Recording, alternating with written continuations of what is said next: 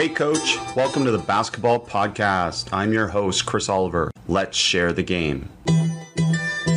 Excited to welcome Northwest Florida State College head coach Steven DeMeo to the Basketball Podcast. DeMeo is making his second stint with the Raiders after a brilliant tenure from two thousand thirteen nineteen.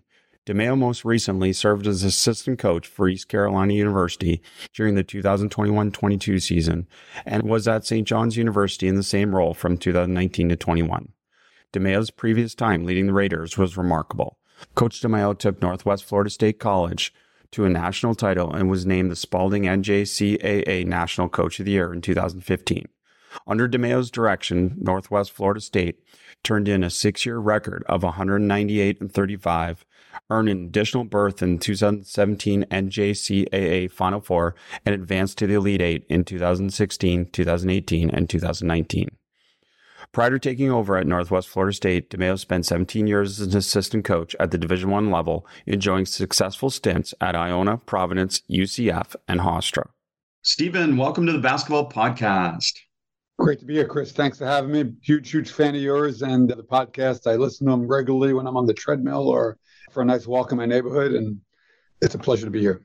That's great. I, mean, I love hearing people that obviously are getting their work in in multiple ways when they listen to the podcast, and I've known about you and your name for a very long time. What an incredible career. And, you know, Coach, I think it's a unique advantage because you told me you're going into practice right after the podcast. So why don't you take us through your process from, say, the last practice to the next practice in terms of how you build into that next practice?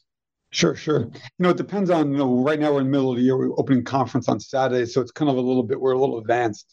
But early, more early in the year, we, you know, we're, we're trying to develop fundamentals, and and each team is so different because, you know, every year we have a new roster. You know, some guys are a little more advanced. Like last year's team, we had a bunch of third-year guys and and two fourth-year guys with the COVID rules.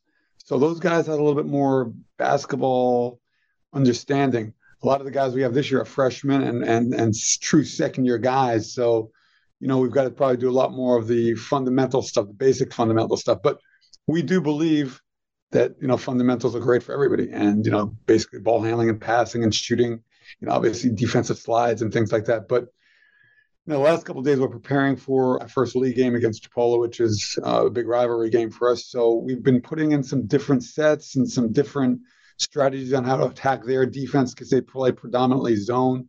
So a lot of that, a lot of what we've been talking about is how to attack their zone. And and it's it's a kind of an interesting matchup zone. And Coach Donnie Tindall used to coach at Tennessee, and and he's been all over the place. He was a G League coach, in De- I think, in Detroit, wasn't he? Yeah, yeah. I'm not sure, so, but uh, I, I know the name, and incredibly successful as well. Yeah, but, you know, so so basically, basically me and my staff, every single day before we practice, usually in the morning, we go over, you know, what we think we need to improve upon. And And I know a lot of coaches have the files in their office, and they go to, you know, last year's practice and the year before's practice. You know, I keep the practices in there, but I don't do that because every single season we have new players, and usually it's ten or eleven new players. This year it's it's uh, eleven new players, and we have three returners. One played last year, one was a role player, and then one was a one was a redshirt. So, like, really, it's it's only one guy played significant minutes. So, you know, we have to treat this from day one like they don't understand much, which, you know, some of these guys did not. Luckily, though, we run this kind of like a mid-major. So we have guys here in summer school. We do summer workouts. We do summer lifting. We have academics uh, to take multiple classes in the summer to get, either get eligible, to get advanced for, towards graduation. So, but yeah, no, that's, it's, it, it, it's, and I, the other thing I should tell you also, my staff brings a lot to the table every day. Like I, I let them throw out ideas because those guys are smart. I mean, they've been places, they've coached places, and uh, even though they don't get paid a lot and they're young, they've got great ideas. Absolutely. And uh, we're going to talk a little more, more about your staff, but uh, and some of the, uh, obviously, the roster turnover and the, the challenges of that, but uh, just focusing a little bit more on the practice. So from the last practice, what is the next step for you? Is it is it first that you review the practice in terms of watching the film? What is it sure. in your mind that helps you prepare for that next practice best? Yeah. Yeah, some of it's film work, but some of it's just a feel. You know, I've done this for a long time, and I, I and every time you watch film, you see things you'd missed because, you know, you can't see everything. But but it's about, like, just I, I watch a lot. I let my my assistants run a lot of the drills. I don't talk as much in practices as most head coaches do because I just don't, I don't think if you're talking too much, you can't see. And I step back a lot and, and, you know, I let them coach teams and practice as well. So I actually could see what we need to get better at. And, and we do correct guys on the spot. You know, my dream is to one day have a film practice and have, be able to instantly show guys on the court. I know there's a system to do that, but we can't afford to do that here. But uh, but no, you're right. We, we we do we do come back to the next meeting and say, what do we need to improve on?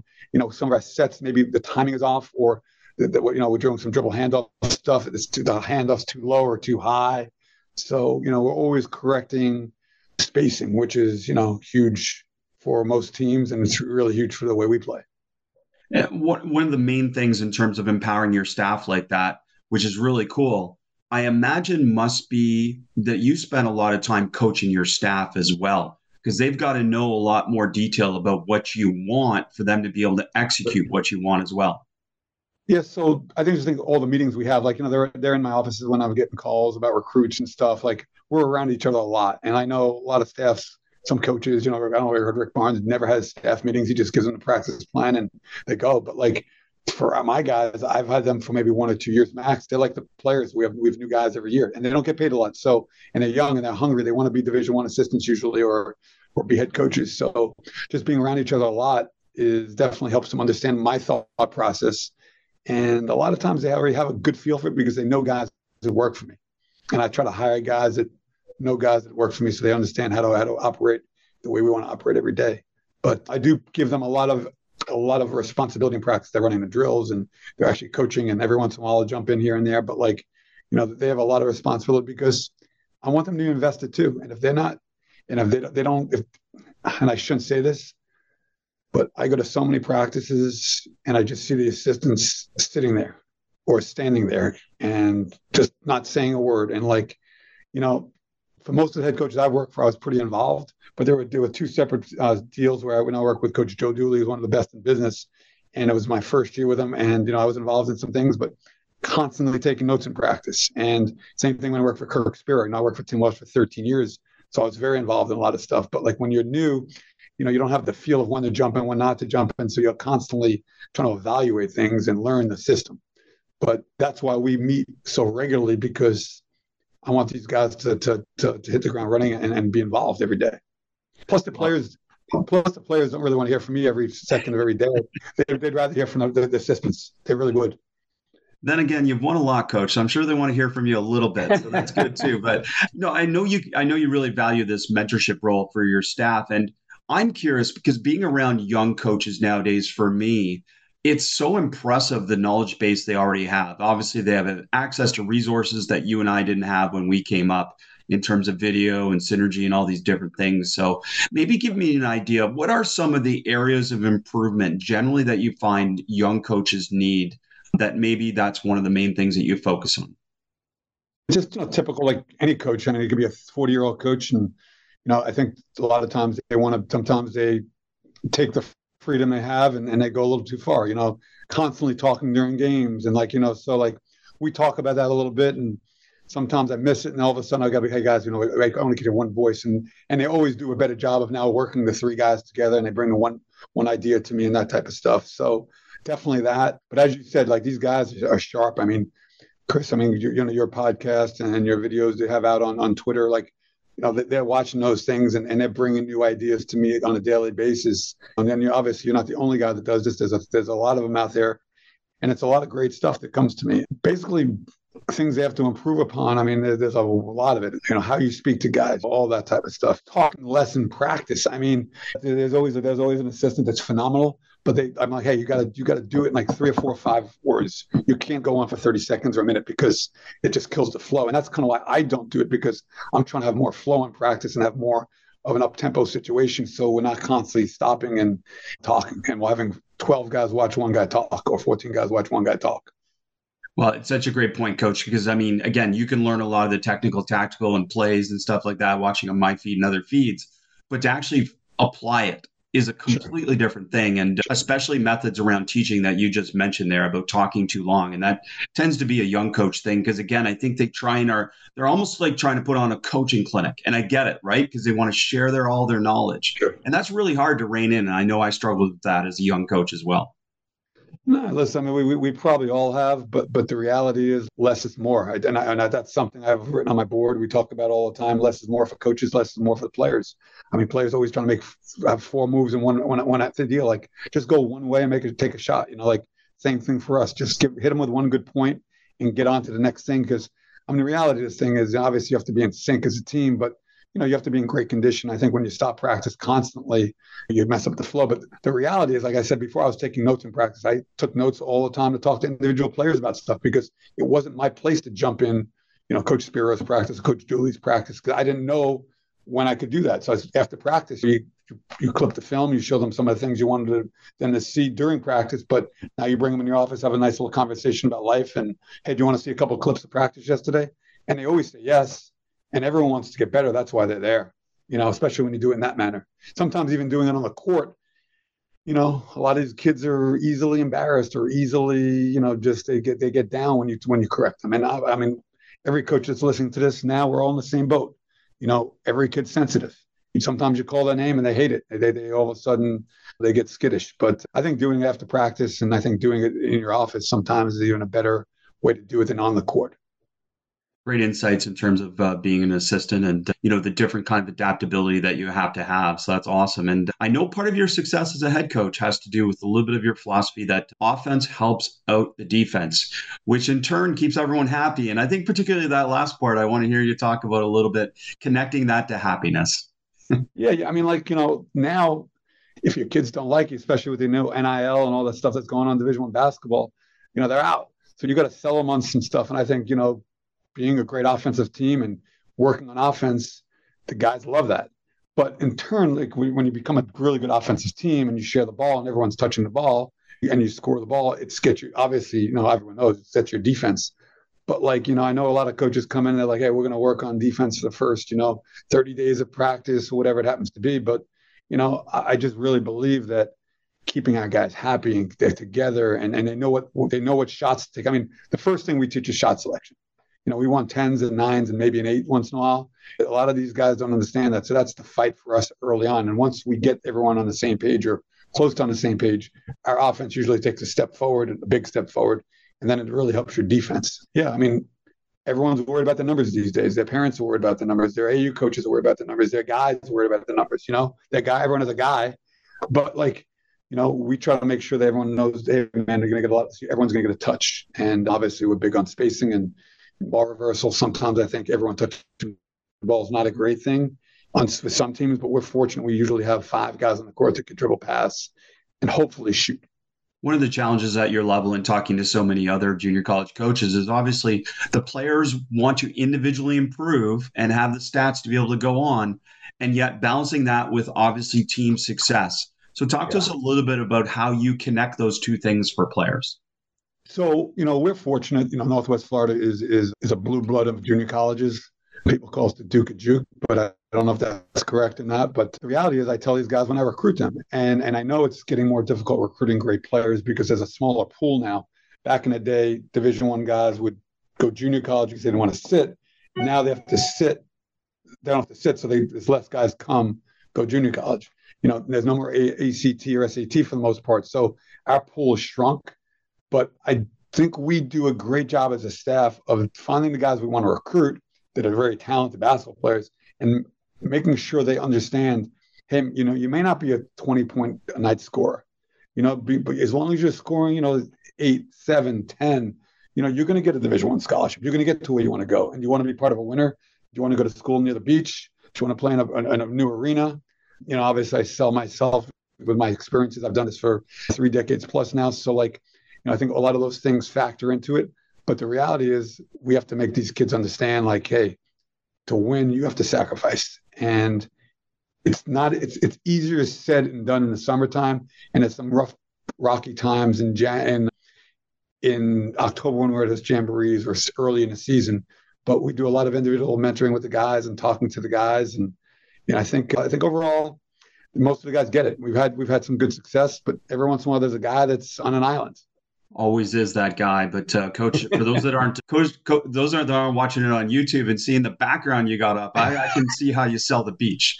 just a yeah, gorgeous view, gorgeous sunset, and uh, what a beautiful place to play, no doubt. Coach, you mentioned uh, shot selection, which I want to dive a little bit deeper. How do you communicate and hold them accountable to your shot selection? Well, that's that's a, that's great.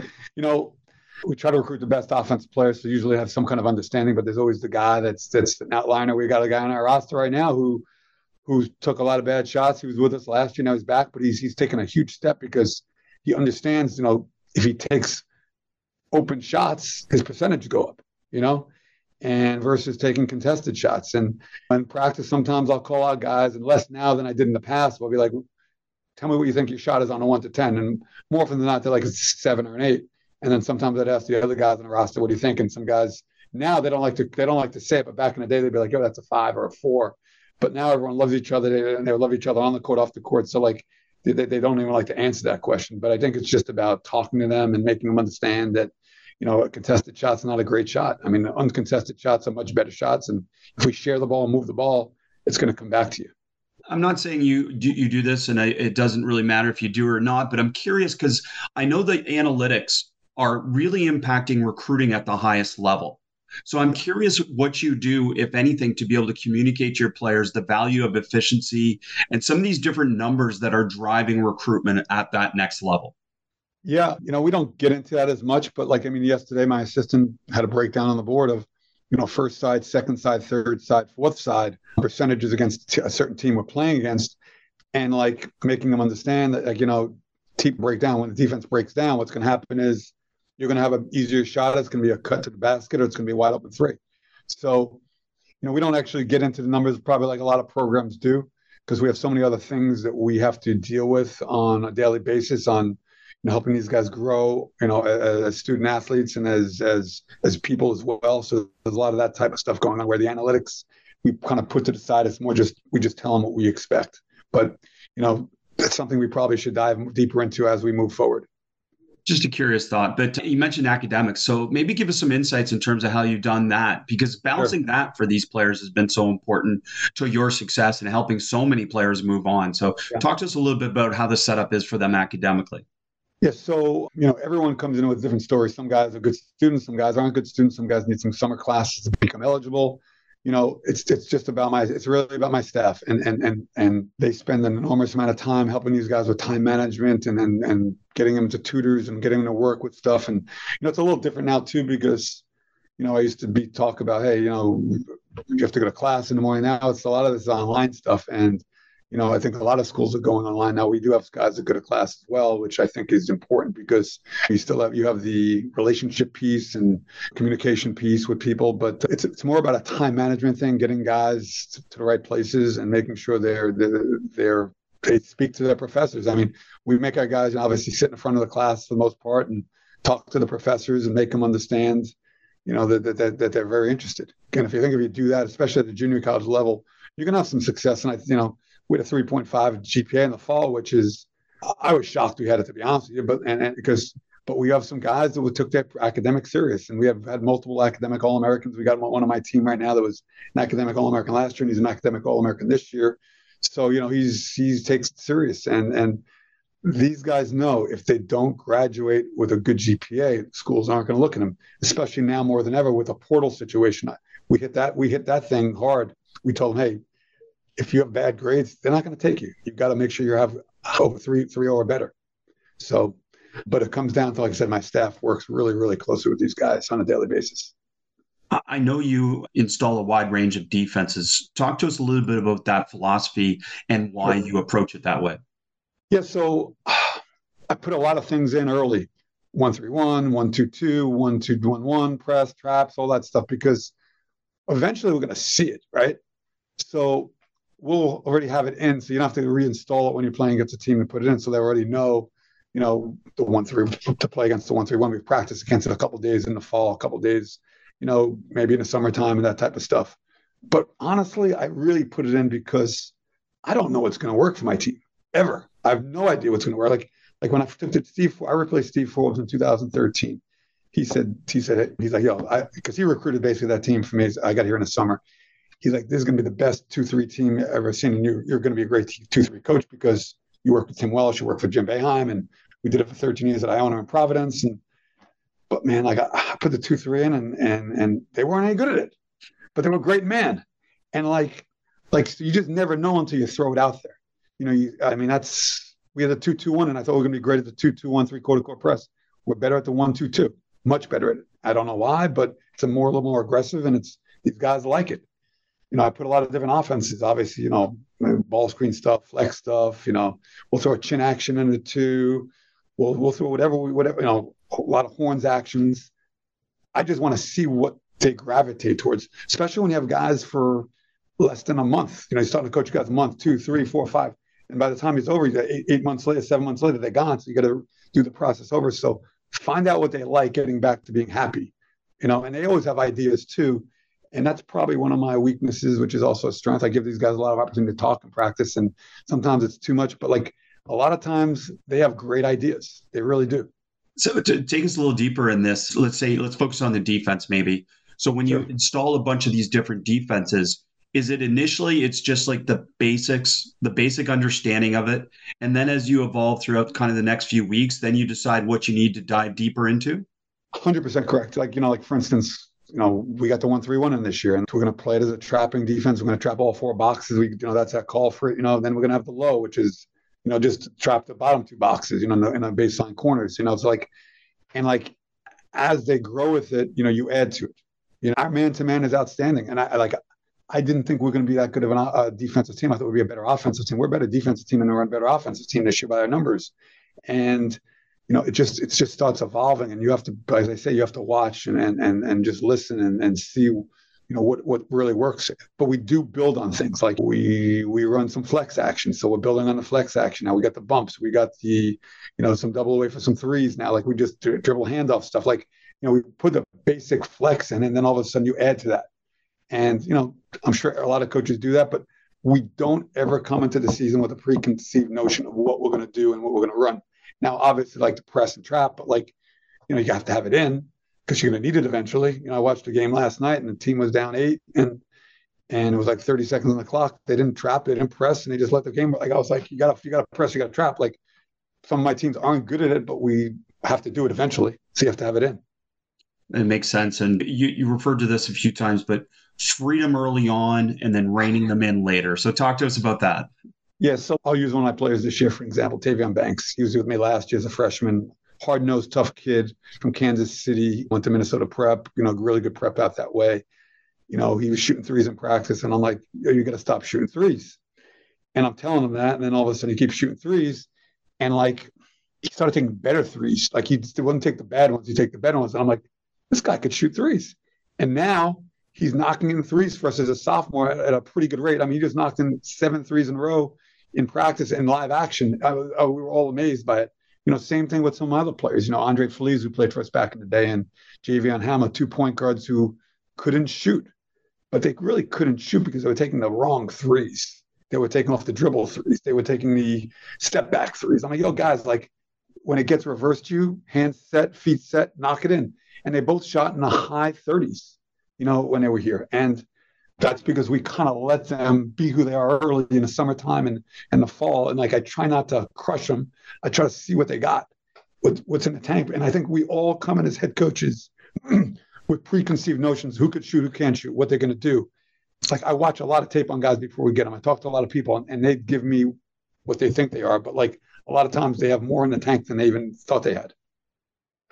And we can all see how that connects to your philosophy of installing defenses and installing offenses. it, it's all very similar in that way. And I think that consistency must help your players in terms of their understanding of what you're trying to do.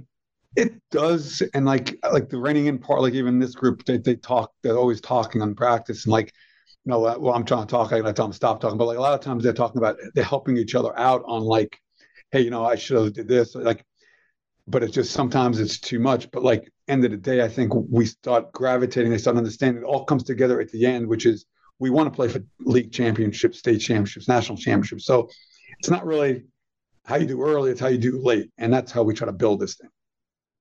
One and of the guys, and, and, and, sorry, and I think I think guys really, really do appreciate, you know, at the end of the at the end of the road, they're like, damn, you know, you gave me a lot of freedom. You let me be who I am, and and that's why I'm going to Oregon. Chris Duarte, or you know, Xavier Moon went to Morehead State and had a played in the N B A. Like, just that, like those guys really, really appreciate it down the road. Sometimes they don't appreciate it early. Coaches, a brief interruption from the podcast to talk about Hoopsalytics. With basketball season approaching quickly, do you have an affordable, powerful stats and analytics system in place yet? Rather than overspending on the same old antiquated stat system, you can get cutting-edge video-linked stats and deep analytics at around half the price you're paying now. Hoopsalytics analysts will break down games for you so you can instantly measure the effectiveness of your players, lineups, and player combinations. And you can add tracking for your unique plays, sets, and actions to see what's working and what needs to be improved. You can even measure shot quality and things like contested and uncontested shots to improve your offensive points per possession. Features like interactive shot charts, game timeline visualizations, assist maps, and more makes Hoopsalytics an invaluable resource for coaches of all levels. Discover how Hoopsalytics can help you save money and make better data-driven coaching decisions. Visit hoopsalytics.com slash ball today to learn more and start analyzing your games for free. That's H-O-O-P-S-A-L-Y-T-I-C-S dot com slash ball.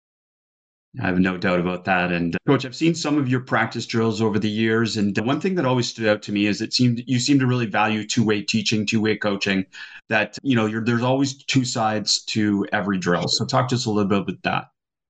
And I know this is not a it's not a new concept. It's something, but, but I think it's something that's really helped us out. Like we run four on three contests like everybody does, you know, three guys inside, four on the perimeter, you know, the corner on wings. And but like when you got guys flying, you got to make shots. It definitely helps your passing. It helps your shooting. It helps. And like, you know, it's just kind of my, you know, I'm trying to focus on the defense, but I'm realizing, damn, that ball's moving so quickly because these guys are so in tune. It carries over to game time stuff. So, you know, I know a lot of times you assign a coach to offense, coach to defense, but like we don't do that in the drills. We just kind of let the guys do what they do. And, and but it just it's just good to watch how they develop and how they start having a feel for each other on that, you know. And, you know, our drills keep growing. Like even with four on three contests, I never used to do blockouts, but I went to I, would, I worked with Joe and, you know, we had guys crashing. I thought that was a great thing to add to it. But like, you know, so now you got offensive rebounding out of it as well. So all of a sudden, you have different you have different elements of things and, and you start laying your drills and you get better on both sides of the ball. A lot of times guys in, on the defense on the offensive side aren't really going live because it's a defensive drill. We want to go live as often as we can. Four on three contest is a great drill, obviously, and you talked a little bit about it, but uh, can you share some of the different things that you do throughout the season to be able to kind of evolve the drill in terms of different types of rules or different types of competitive advantages you provide within it? Yeah, sure. I mean, we, you know, what we say, well, if you get the five pass, basically that's, you know, the, the defense won the drill. We're trying to, we're trying to force the ball back to the middle when it gets skipped from a, whether it was two players on one side, when it gets skipped to the one side, kind of like when you play a two, three zone, you jump the passing lane to give our guys a little more time. So we kind of add that type of stuff. You know, we added the, the offensive rebounding piece, three guys have to get blocked out and the shoot and the, and the free guy, if he gets a run at the ball and he gets it, he's, you know, obviously, it, it, it, the defense still won the drill. We put two stops on it or three stops on it as well to get that team out. We do it depending on time. Sometimes it's two, sometimes it's three. Um, when it's, we have a game in the next couple of days, we probably try to go to two because we got to get through practice pretty quickly. So, no. like, big part is contesting. And I think I don't think people know how to contest properly. You know, too many people are like in your airspace. People, and I mean, there's so many threes being shot today. I mean, we've got teams shooting forty and fifty threes. You know, so that means you have that many opportunities to contest shots. And we have to teach these guys how to jump in their space and take away the vision versus always trying to block the shot or or having the, or landing in their area, that space. So like that's a big part of the drill early on. So that's why we don't add those other pieces to it. We're just trying to get them to get a good contest up. And, you know, it's it's something I, I firmly believe, and we practice that basically every day. How else do you practice that, Coach? I mean, that is such a valuable point. I'm glad you uh, shared that with us. Just, I mean, just live play. Like we, we, we, we talk about live play, you know, we talk about contesting shots and getting the fifth rebounder in, in the action. How many times do we have flybys and that guy gets the rebound, they win the game? Like that, that's something I, I'll live by and die by. Like, you know, we have to get the fifth guy into the, into the action. So, you know, but a lot of times it is a flyby because it's a, it's, you're out of rotation. So you can't give a guy a wide open three. So you got to try to run off the line and, but now you got to stop on the dime and get back into play. Um, yeah. So that's the- it's the beauty of all this that I know you've been with coaches who do not want flybys. And yeah, yeah. It, it's the beauty of it, like that both ways probably have a good argument for it. But I've always been fascinated and really enjoyed coaching flybys as well. And and honestly, like I tried, I try to let them be who they are, but just contest the shot. Like some guys like to just, you know, close out choppy steps. And I'm I'm not a choppy step guy. I'm more of the, you see these guys, high level athletes, sprint out, stop on a dime, you know, go straight up in the air versus launching at the guy. But whatever works for them and whatever they're best at, I try to let them be. But the choppy step, close out, contest, I think is is is is not the right way to do it anymore, because too many guys shoot that ball so fast. There's no question about that. And uh, Coach, give us a feel. I mean, so much success through all your time and so many experiences. Talk to us a little bit about some of the values that kind of direct your program. We're a junior college, so it's it's a little different than when you get guys Division One.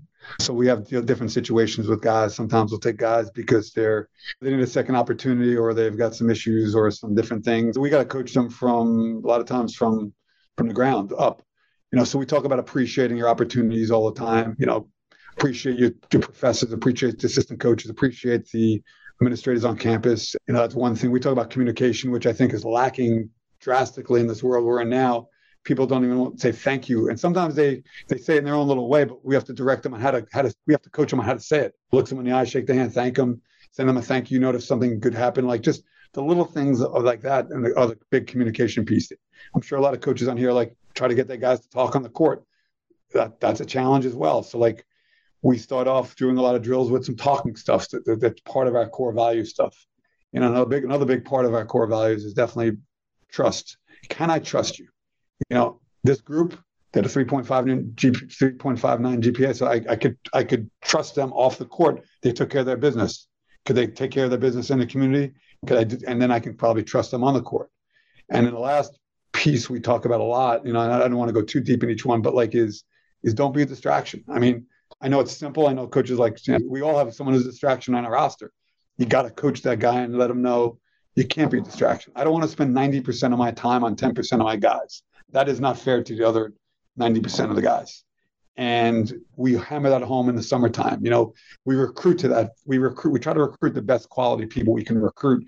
But every once in a while, you know, you'll, you have to take a chance on a guy. And a lot of times it works out because they, they, they understand and they appreciate it. And we've got plenty of guys who've played Division One or are currently playing Division One, who needed the opportunity here and needed the guidance and needed it to, to follow our core values to get to where they're at. And I tell the Division One coaches when they when they recruit them from here, you know, I don't know, you, you think you can play basketball, that's, that's on you. But like, I know you're going to get a better person than we got here. Someone that you could trust, someone that's going to go to class, someone that's going to be respectful, you know, someone that's going to represent your program like you want it to be the most respected program in the country. And that's what I tell our guys every day. You know, I know we're Division One junior college, but like, hey, we want to be the most respected program in the country on and off the court. And if you follow the plan we have in place with the freedom we give you, you're going to get there and you're going to be successful and you're going to have a lot of success, you know, and you're going to go to a Division One, or, you know, we've had a couple of guys go Division Two walk-ons, but like literally you're going to have the opportunity you dreamed of again, or for the first time. Don't be a distraction seems like such a simple thing. But it's really struck me coaching, especially young people, that they sometimes now don't know what is. So I'm curious, is that something you've experienced as well? Oh, yeah. I mean, like we've, I've got a one, a one and a half guy, one guy for sure, one and a half guys doing it now. Like, you know, even during games or like after games or in practice, and got to constantly correct them. And a lot of it's emotional. So like, you know, like we're dealing with a different breed these days. I mean, some guys who didn't have support, the proper support. Now we've got guy, you know, we got a guy on my roster and a mom and dad, like, you know, he grew up with his brothers and sisters, and like, you know, so like we're dealing with all kinds of stuff. And a lot of times it's a conversation. A lot of sometimes you have to obviously just give them some love through discipline.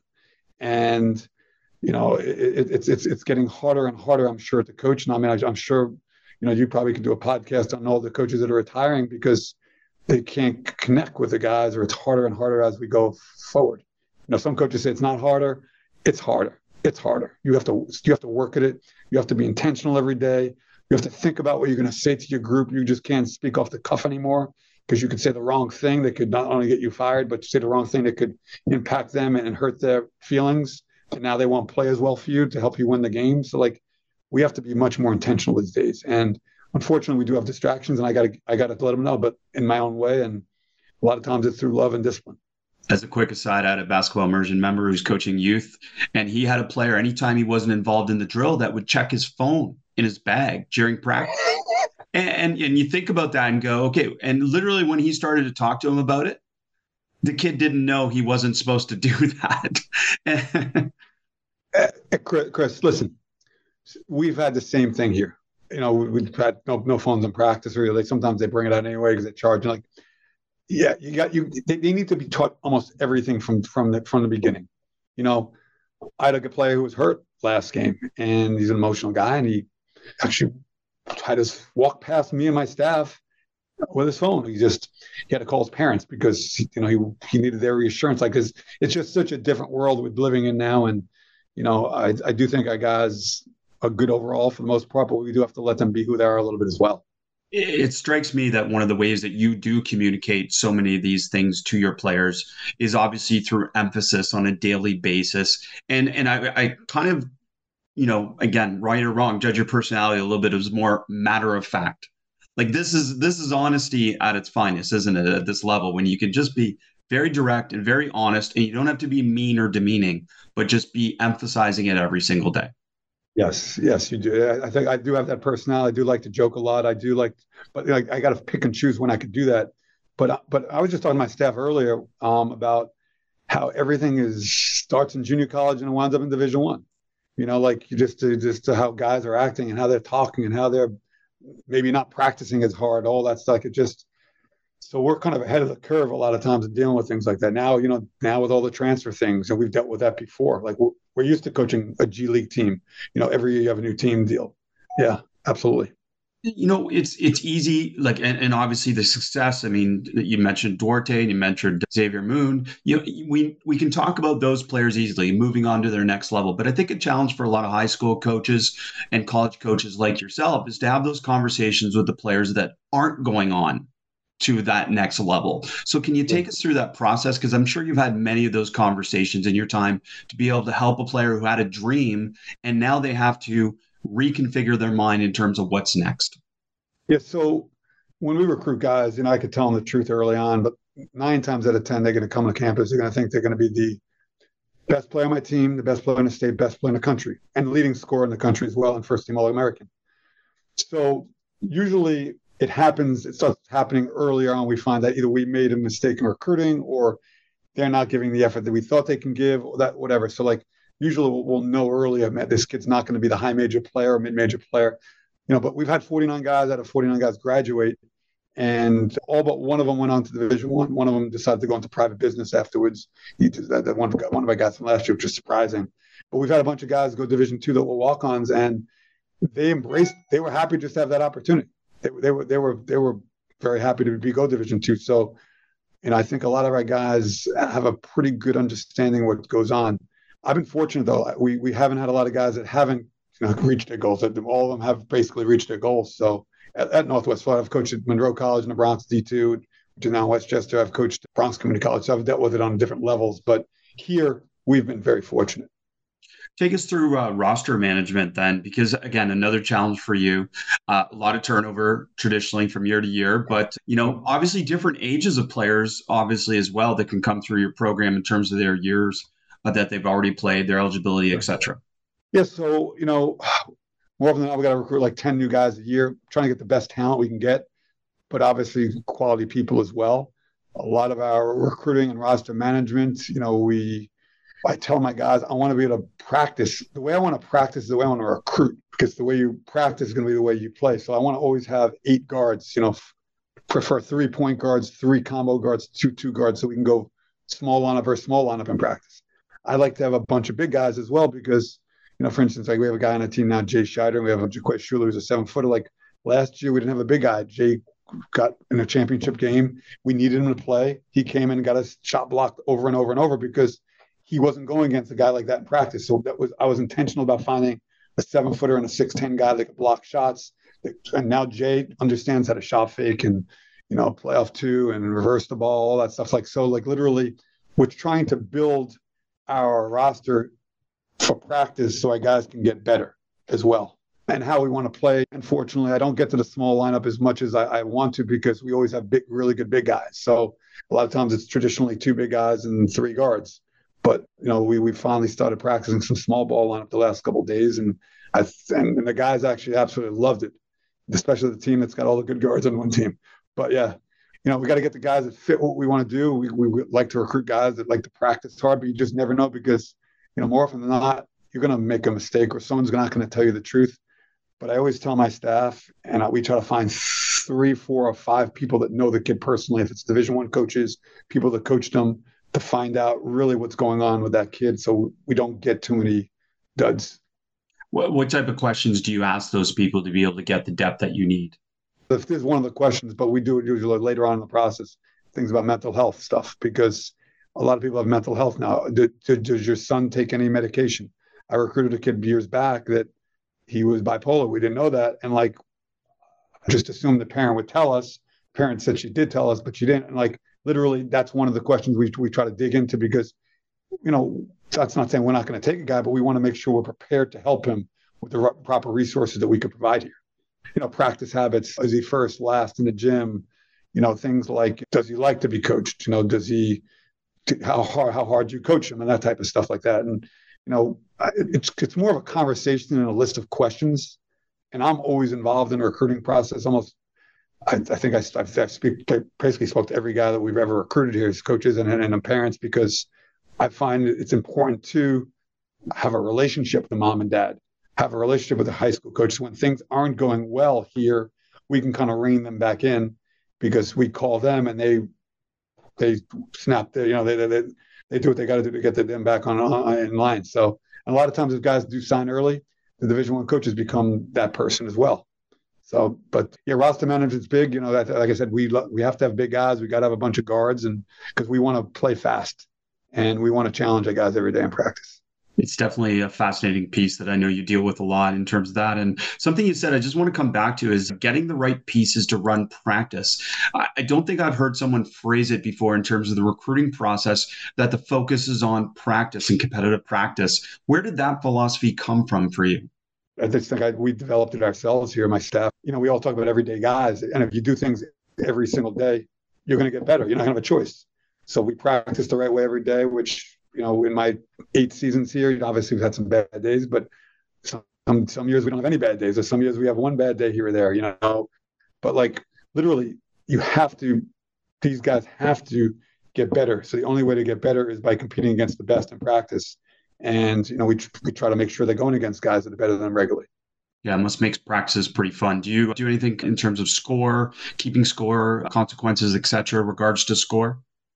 Yeah, we we do. We, the guys are more competitive than me. I like just to, I like to just get these guys better, but they, they like the winning and losing aspect of it. So we do we do keep score on a lot of things, and you know, even on four and three contests, or you know, we'll, we'll do some we'll do some running sometimes afterwards. Sometimes I just let it go because I'm trying to get through practice. But but the competitive piece is is really really important for players, and I would recommend, you know, you do have consequences if it's just an up and back, or it's a twenty-two, or some push-ups, or whatever it happens to be.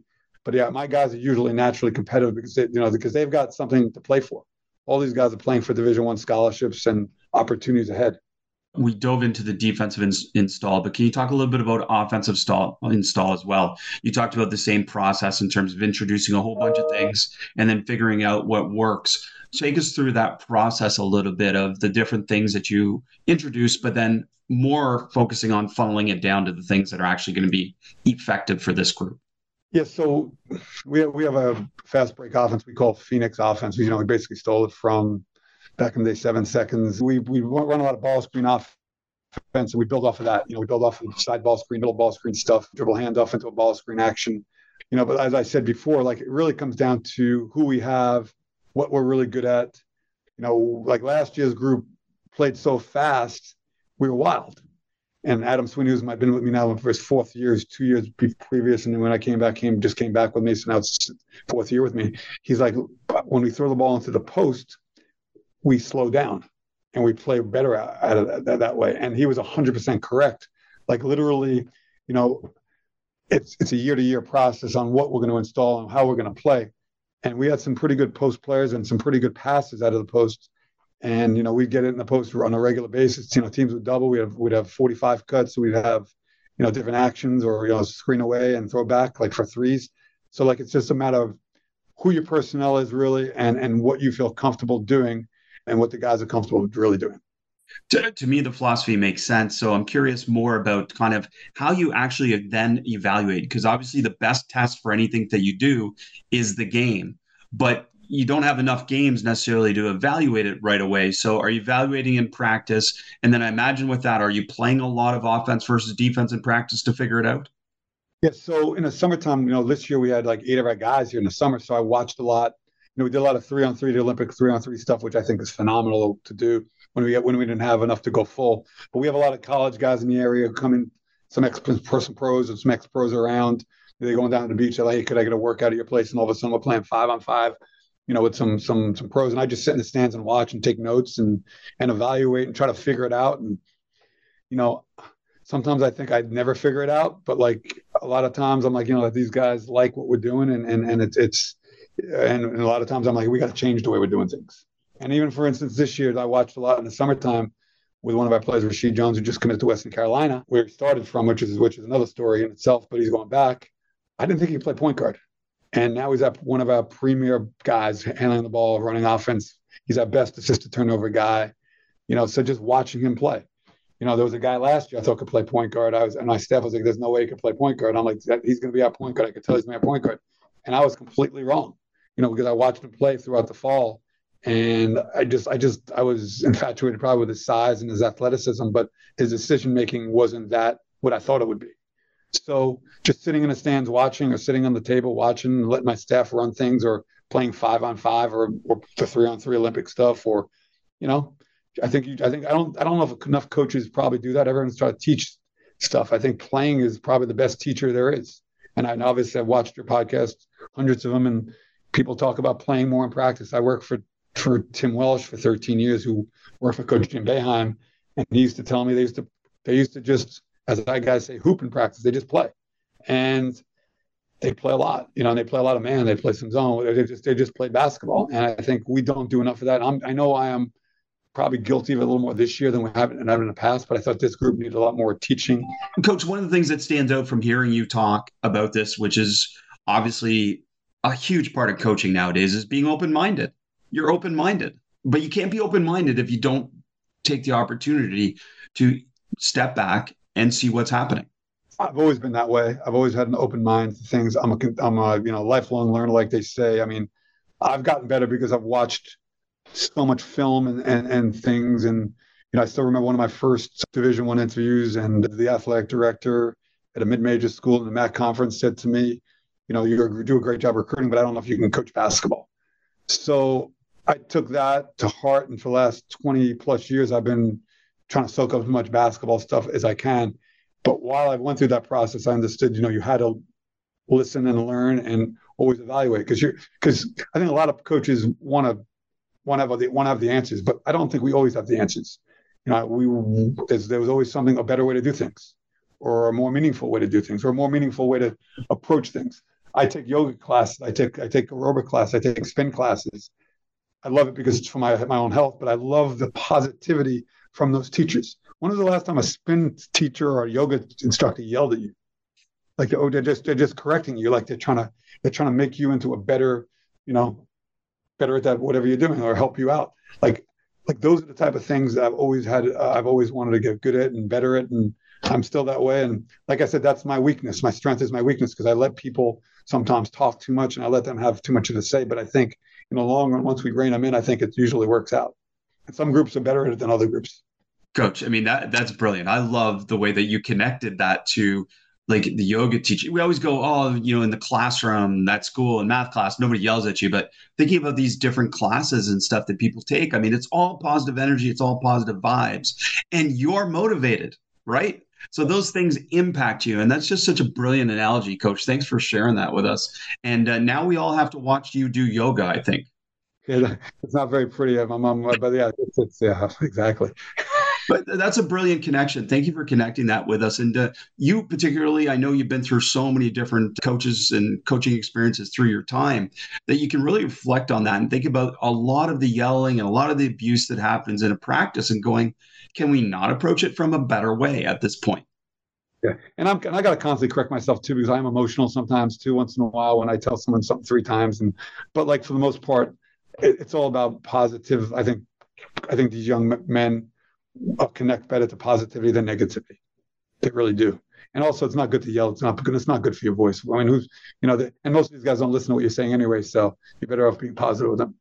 Well, you're already on the beach, but it's also not good to be able to end up on the beach someday relaxing, right? Oh, no, I need, I need, I actually, I need more of it. I got to get over that more often. That's brilliant. Coach, just tremendous. I mean, thank you so much for sharing the game with us. Uh, your background, your experiences, success you've had.